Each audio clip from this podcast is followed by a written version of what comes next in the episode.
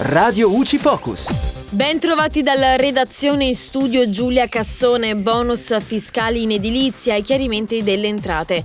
Il decreto legge numero 157 dell'11 novembre 2021, conosciuto anche come decreto antifrodi, introduce nuovi obblighi e ulteriori adempimenti per garantire il corretto utilizzo dei bonus edilizi. Il provvedimento prevede un nuovo meccanismo di sorveglianza per consentire all'Agenzia delle Entrate il preventivo controllo della correttezza delle operazioni.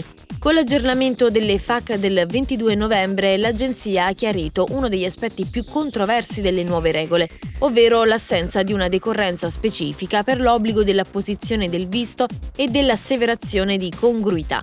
L'Agenzia delle Entrate sul punto richiama il principio del legittimo affidamento del contribuente, escludendo l'obbligo di apposizione del visto di conformità e di asseverazione di congruità nel caso in cui quest'ultimo, alla data di entrata in vigore del decreto legge antifrodi, abbia ricevuto le fatture da parte di un fornitore, assolto i relativi pagamenti a loro carico ed esercitato l'opzione per la cessione o per lo sconto in fattura senza aver ancora provveduto all'invio della comunicazione telematica all'agenzia stessa.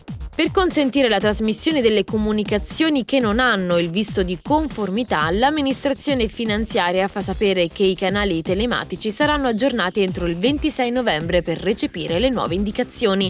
E dalla redazione tutto, al prossimo aggiornamento. Radio UCI